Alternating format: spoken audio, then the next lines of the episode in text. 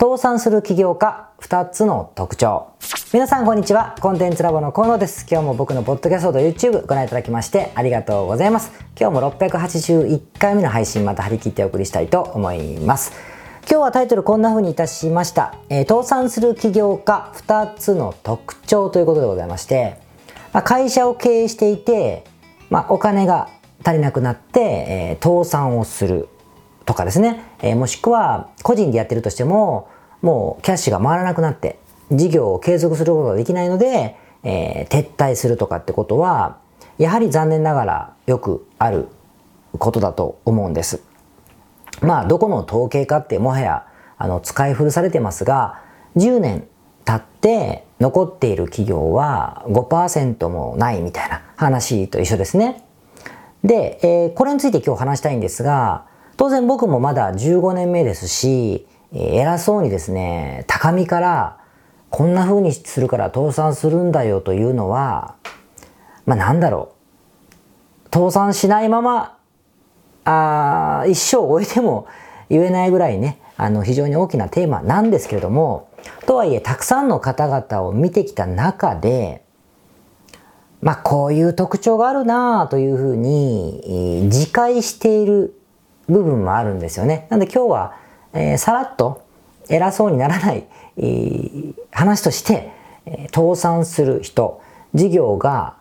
まあ、いわゆる、まあ、失敗する人の大きな特徴を話したいなというふうに思います。まあ、明日は我が身としてお話するんですが、まあ、とにかく倒産する人の特徴は大きく分けると2つあると僕は思ってます。まあ、項の調べですね。項の事例というか、この2つの特徴がある人が、やっぱ撤退したり、倒産しやすかったなというふうに思ってるんですね。ちなみに、今日話しているのは、事業をや、これからしたけど、立ち上がりもしないという話をしてるんじゃないんです。一度うまくいったんだけど、倒産する人の話ですよ。軌道に乗ったけど、撤退するまでシュリンクするとか、軌道に乗ったけど、キャッシュフローが回らなくて会社が倒産するという意味で言っています。だから、これから起業する人にはちょっと頭まりにくいので、ちょっと分けて考えていただきたいなと思うんですよね。では話戻しましょう。まず、まあ、倒産しやすい人の一つ目の特徴なんですが、これはね、新規事業を自分でやんないということです。新規事業もしくは新しいことを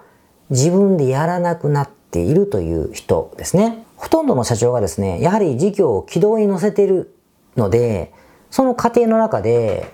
まあ、事業のオペレーションみたいなものっていうのは、人に任せる状況になってると思うんですね。当然 EC だったら、商品登録だったり、えー、梱包とかのいわゆる発送だったり、もしくは受発注業務といってお客様からの問い合わせを受けたり、注文があったらなんか、あのね、配送の指示をしたりとかってこういうオペレーションのことなんですけどこういうのは全部人に任せてると思うんですよね。でサービス業であったとしても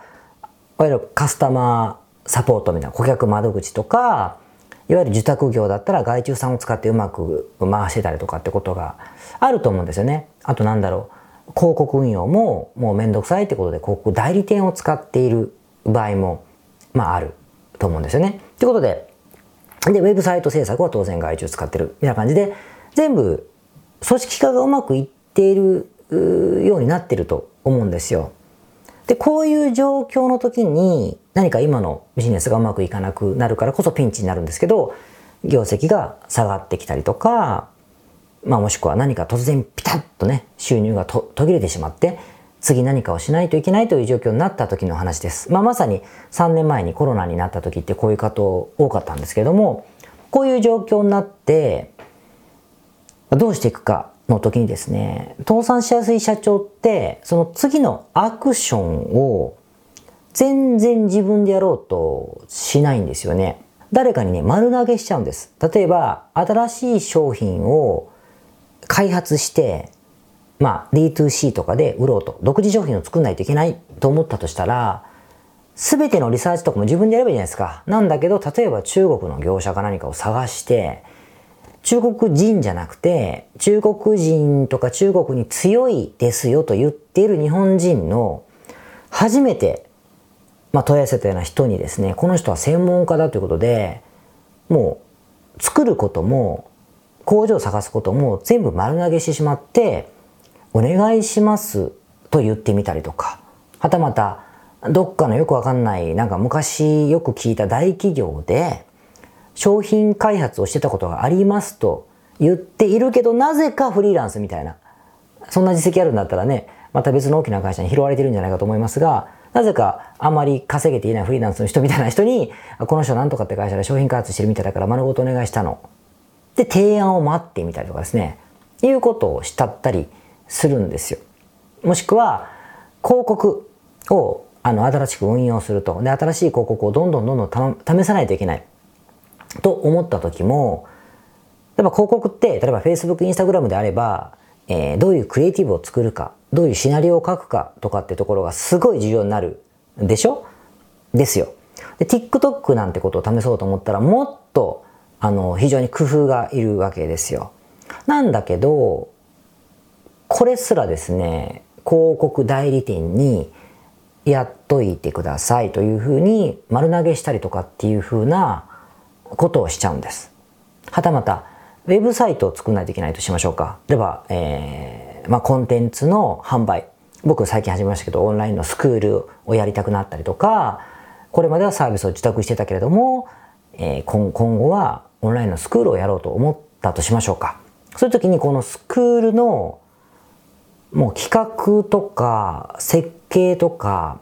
もう全部含めてなんか先生と呼ばれる人をなんか見つけてきてですねその方に丸ごと投げてどうやら売れるかも全部あなたが作ってくださいというふうに投げてしまったりってことがすっごい多いです。でこれまあその方々の名誉のために言えばですね、まあ、無理はなくて当然やばい状況になっているので新しいことしなきゃと思うわけだから新しいことなので知らないことじゃないですか。なので自分知らない自分がいるよりも知ってる人に頼んだが早いといううまあ、いわゆる真っ当な考え真面目な考えもあるんだろうと思うんですよね。でも一方でその新しいことを覚えたりとか調べたりとか確認したりとかってことはやっぱめんどくさいんですよ。めんどくさいので、こういう学ぶというか、覚えるというか、試すということを、やっぱめんどくさがってるのは否めないと思いますね。そういう印象を僕は持ちます。なので、丸投げしちゃうんですよ。ピンチなのにですよ。ってことがあって、これはすごい、あるあるかなと思いますね。これが1個目。それ2つ目です。2つ目は、データ。数字ですね。データを見ようとしないというのが2つ目の特徴かなというふうに思います。もちろんですね、まあ、上手に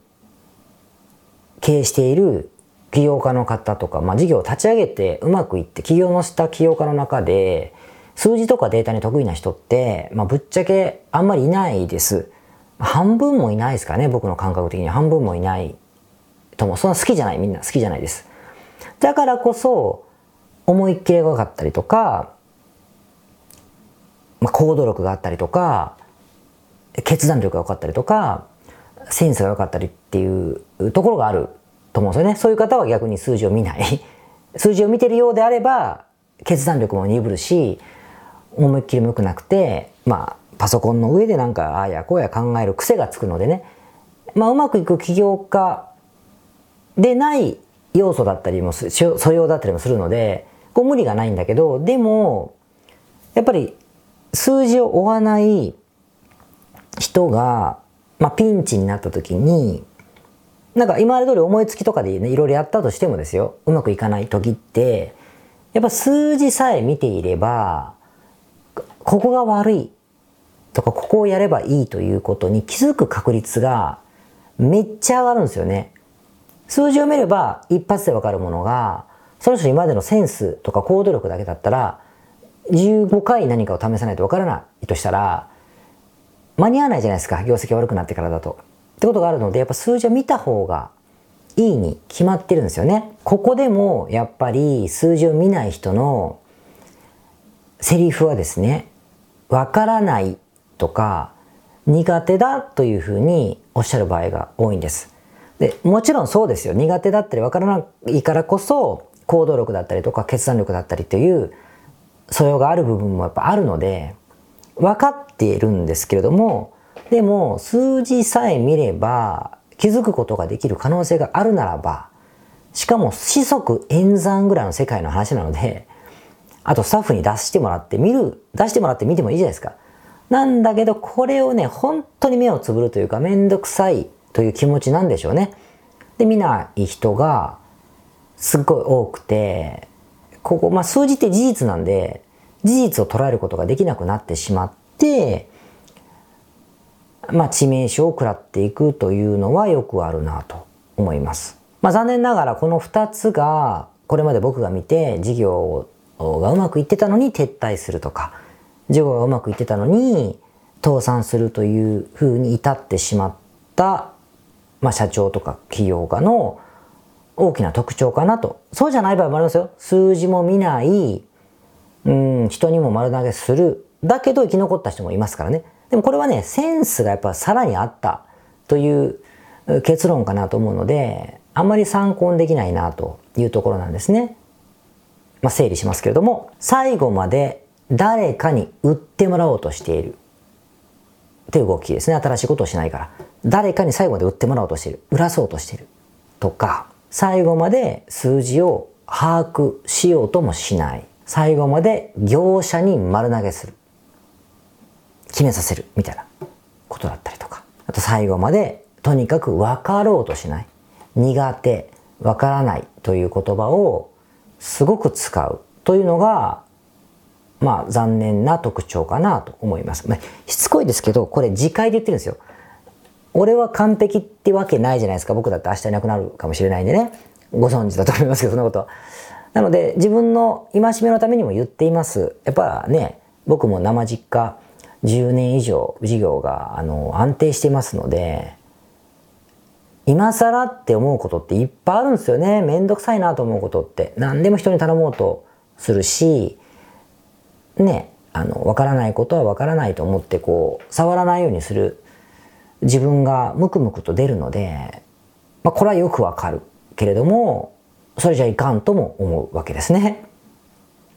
で幸い、今はチャット GPT に代表される、まあ、いわゆる AI、生成系の AI とかがとても複雑なことをしてくれるし、データ分析すら今はできるようになっているので、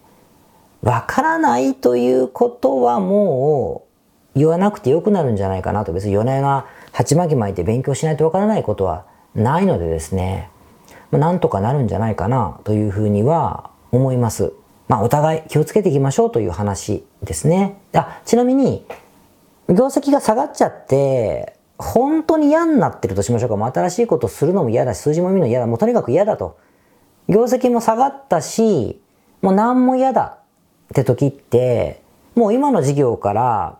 結びつくことってしたくないと思うんですよ。その場合は、あの、普通に売却したらいいんじゃないかと思う。まだまだね、あの、M&A という、小さい M&A っていうのはいっぱいあるので、まあ、会社を売るとかいうのも一つの選択かなというふうに思いますね。で、ちなみに、あ、ちょっと補足すると、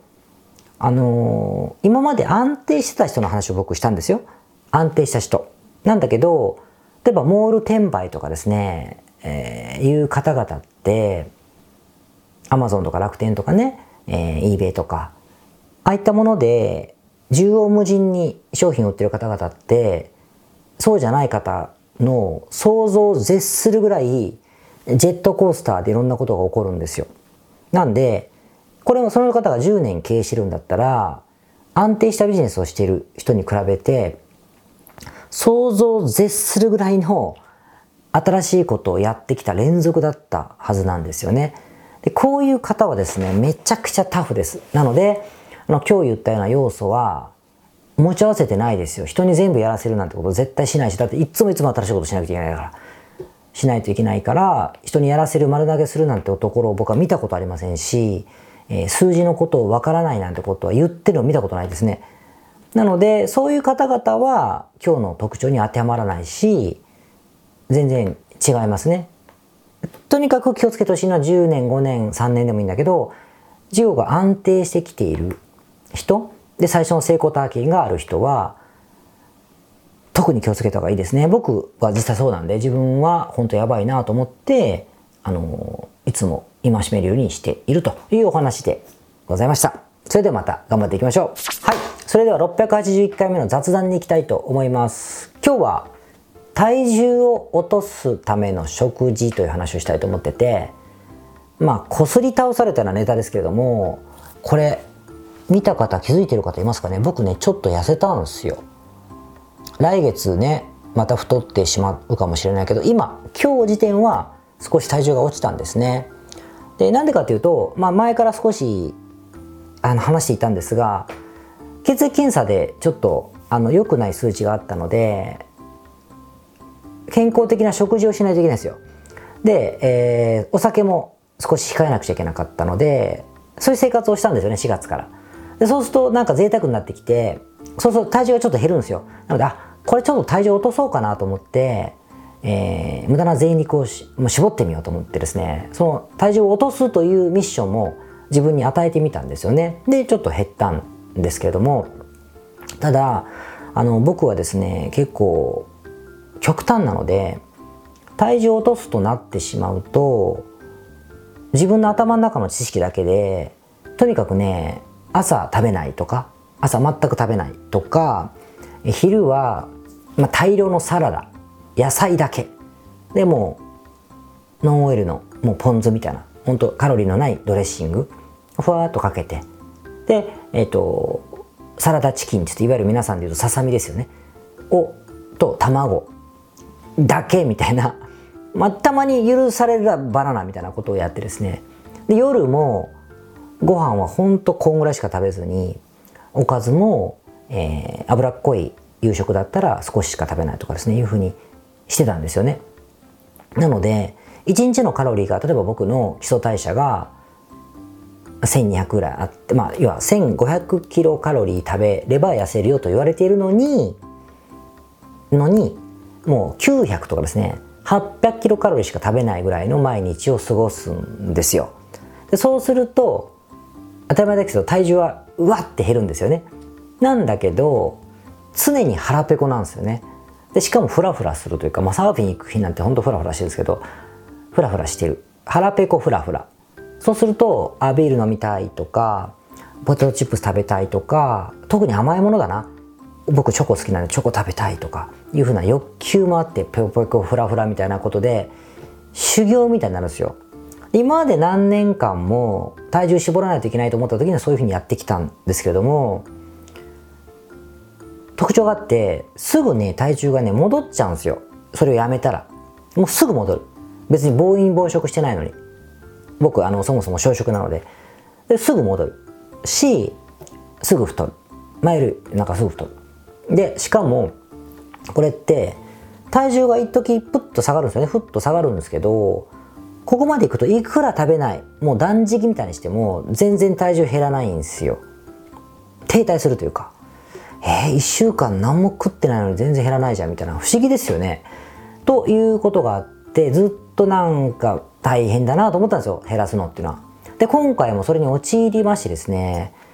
ああもうやめようかなって思ったんですよ。ちょっと減ったんで。たらあのクライアントさんのヘルスコーチの方にそういう話を相談してたら普通にアドバイスをしてくださったんですけれどもなんかね当たり前の話ですよ。あの普通にちゃんとカロリーを取ってないと痩せないんですって。なぜかというと体が省エネモードというらしいですけども体力を使わないように使わないようにエネルギーを使わないように省エネモードに入ると。でしかもそこでねえっとタンパク質とかいわゆる炭水化物ご飯とかパンを食べなくなります。タンパク質はさすがになんかイメージがあるから食べるんですけどご飯をね意外と食べなくなるんですよ。ご飯はダメなんだと思うから糖質はダメだ。糖質制限とかいうぐらいだからとかいうのが頭にふわっとあるからご飯を食べなくなるんですよ僕ね。パンなんか持ってんのほかだとかなるんですけども炭水化物を取らないとその省エネモードになると筋肉から燃やしていくんですね。どうなるか。体重が微妙に減らないくせに筋肉だけ削っていくんですよ。僕は縛りたくてやってるのにそうするとポヨンポヨンの体ポヨンポヨンのカスカスの細いなんですかねもういかにも不健康な痩せ方をするらしく。でそうすると代謝も下がってるんでその時の自分はひょろひょろなんだけどちょっと食ったらすぐ太る人になってるんですって。筋肉がないんでね。省エネな体になってるから。ってなるともう意味ないじゃんってことになるらしくしっかりとまあ自分が、まあ、脂肪が燃えたりするようにご飯は取れということらしいんですよね。だご飯も取らないといけないしタンパク質つまり肉とか魚も取らないといけないし油も減らしたらいけないしもちろんミネラルとかビタミンあのフルーツとか野菜も取らなきゃいけないというオチらしいですね。でその全部取った上でカロリーを抑えてくださいということでもでも抑えすぎちゃダメよという話らしいです。で知ってましたよね皆さんね。でも僕はね知ってたんですよ。知ってたんだけど自分がそういう目にあってみないといまいち腹に落ちてなくてでこれまでは停滞期があったって別にちょっと減ったからいいやと思って終わってたんですけど今回は本当に減らなくなった時にあれ？と思ってたので食べてみたんですよ。だから朝もご飯卵とかねああいうの食べて納豆。で昼も食べる。野菜も食べるんですよ。夜も食べるっていうふうにして普通に食べました。でカロリーだけはあの意識しましたけどそうするとね減るんですよね体重がね。でもっといいことがあってなどうやら炭水化物を取ってなかったりご飯を我慢したりすると代わりにお菓子とか食べたくなるんですってチョコとか。それもねちゃんと食べてるからふらふらひょろひょろモードが減るんですよね。まあ、ちょっと減りますけどね。でも前みたいにはもうチョコチョコチョコとかにならなくて済むのでカロリーが少ないからチョコが食べたかったわけじゃなくて極端にご飯を減らしたからあチョコが食べたくなったみたいなことも分かってですねあそういうことかと思いました。だからすごいカロリーを減らしたら減らしただけどうせ痩せるんでしょ？っていうのはそらその通りらしいんですけどもなんかめちゃくちゃ辛いことを辛いようにやってることになっちゃうのでうん逆の発想でしたね。これ間抜けなこと言ってますか？僕ね知ってましたよもちろん。だってさヘルスコーチの人だってたくさん僕サポートしてきましたから原稿だってレビューしますんでね。知ってましたよ。だけどもちろん知ってました。だけど自分が実際やってみてあそうなんだみたいな減るなと思わないとなかなか気づかないところがあってですね、まあ、ちょっと勉強になったって話ですね。まあ、いつまで持つか分かりませんけどだから朝昼晩食べるご飯食べるまあ野菜食べるまあ何ですか？鶏肉食べる、うん、卵食べるとかってことをやれば全然楽に痩せるなと。でもちろん筋トレだったりねすればもっとパーフェクトだと思う。僕は筋トレ嫌いなんでねあのあんまりしてませんけどそれもやればねもう異常なぐらい痩せるのが早くなるそうなのでなんつうんですかねそれがしたくないから無理やりもっと食べなくしようとかねご飯なんか食べないぞというふうに楽だと思ってたことが意外と全然大変なことでめんどくさいと思ったことが意外と最短だったというオチに気づいたって話ですね。なんかの話似てますよね。ビジネスと一緒ですよね。めんどくさいと思うことかもしれないけど、そのめんどくさいことが実は一番楽なんだよねっていう話に気づけたのが結構一番大きいことでしたね。ただね、弱点があって飽きるんすよ。自分が時間かけずにできることって日本の方はわかると思うんだけどパックになったサラダ買ってくるとかブロッコリー買ってくる開けて入れるだけ。で、えー、鶏のサラダチキン買ってきて入れるだけ。卵をボイルするだけ。もしくは卵焼き作るだけ。納豆バナナ。ねご飯小盛りってなると全部そうなりません？楽なものって。ご飯バナナ卵、うん、納豆鶏ささみもしくは鶏胸サラダチキンでキャベツの千切りもしくは大根サラダブロッコリーという永遠にこれなんですよ。なのでこれをね例えば2ヶ月でやろうと思った時に 60, 60日でしょ？分を飽きずにやろうと思ったらなんかやれそばを絡めてみたりやれ何々をしてみたり豆腐とオクラと何個でバージョン作ってみたりとかってすっげえレシピが大変なんですよ。でしつこいけど僕だってコンサルティングですタブですから知ってますよそれぐらいね知ってるしダイエットレシピ集を売った方を手伝ったことだってあるんですから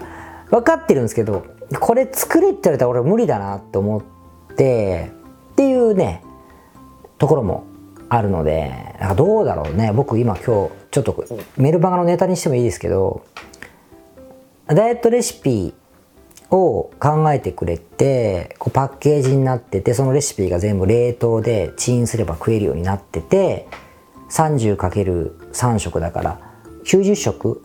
しかも美味しくないといけませんよ。でデザートもたまに入っててね。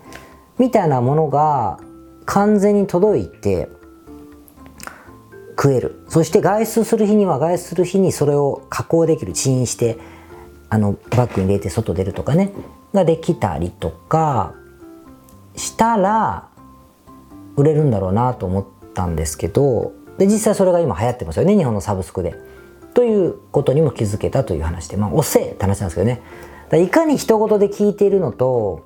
自分が体感するのが違うのかなというのが分かったということでまだ一つ50代で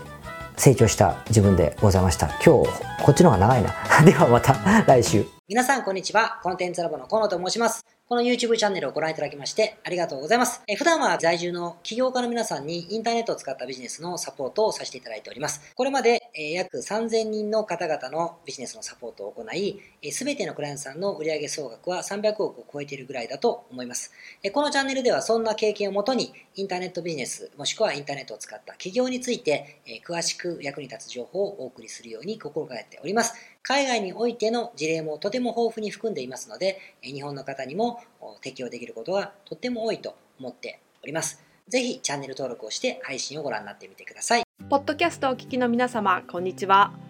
コンテンツラボの山口よし子と申します。普段はサンフランシスコに住んでおりまして、日々現地からコンテンツラボのお仕事を行っています。いつもご視聴ありがとうございます。いつも聞いてくださっている海外在住の方日本在住の方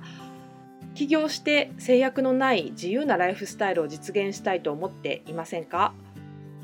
今日はそんな皆様にですねお知らせとお願いがありましてこんな風に最後にお邪魔させていただいています。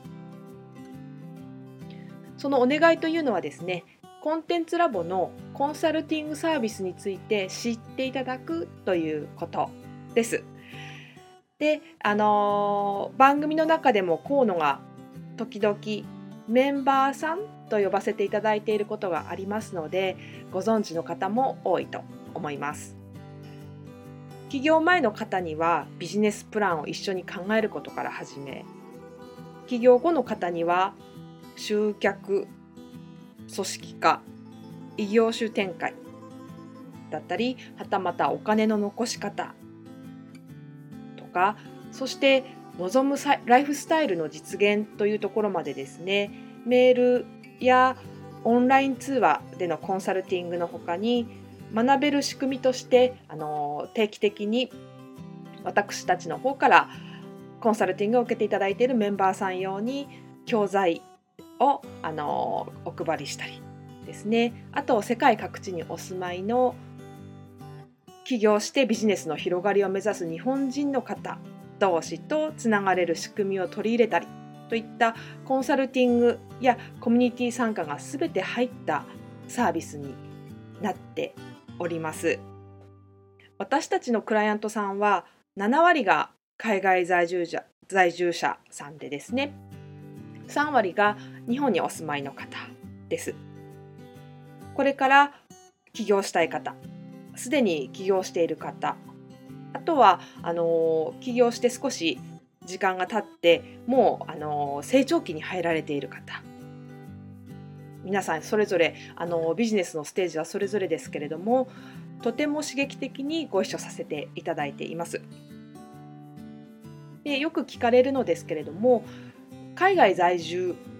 ということにかかわらずですね私どもでは日本にお住まいでビジネスを展開している方とかあの起業計画されている方にも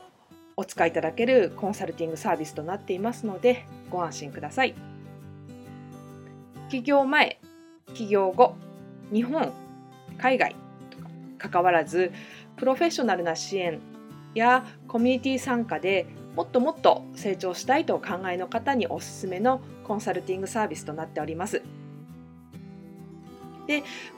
あの知っていただくことがお願いだったのですけれどもここからは皆さんにあのまた別のお知らせになりますがご興味がある方のために河野が世界各都市で実施して大好評をいただいているネット企業ビジネスセミナーを無料で公開しています。まだ何をしていいかわからない方にはどんなビジネスをするべきかすでに何かを始めている方のためにはどのようにビジネスを成長させるのかといったような濃い内容をですね4時間以上でとても詳しくお話ししています。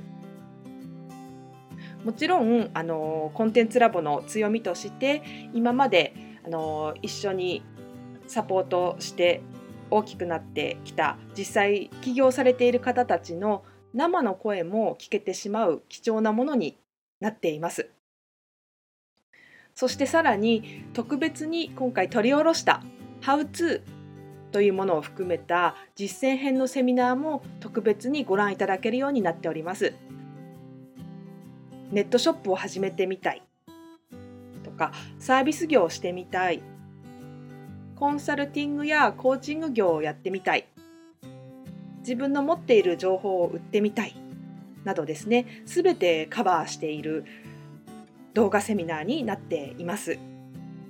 で先ほども申したように視聴は無料となっておりますので今すぐこのメールの中にある概要のリンクをクリックいただくかコンテンツラボという名前で検索して動画を請求してご覧になってください。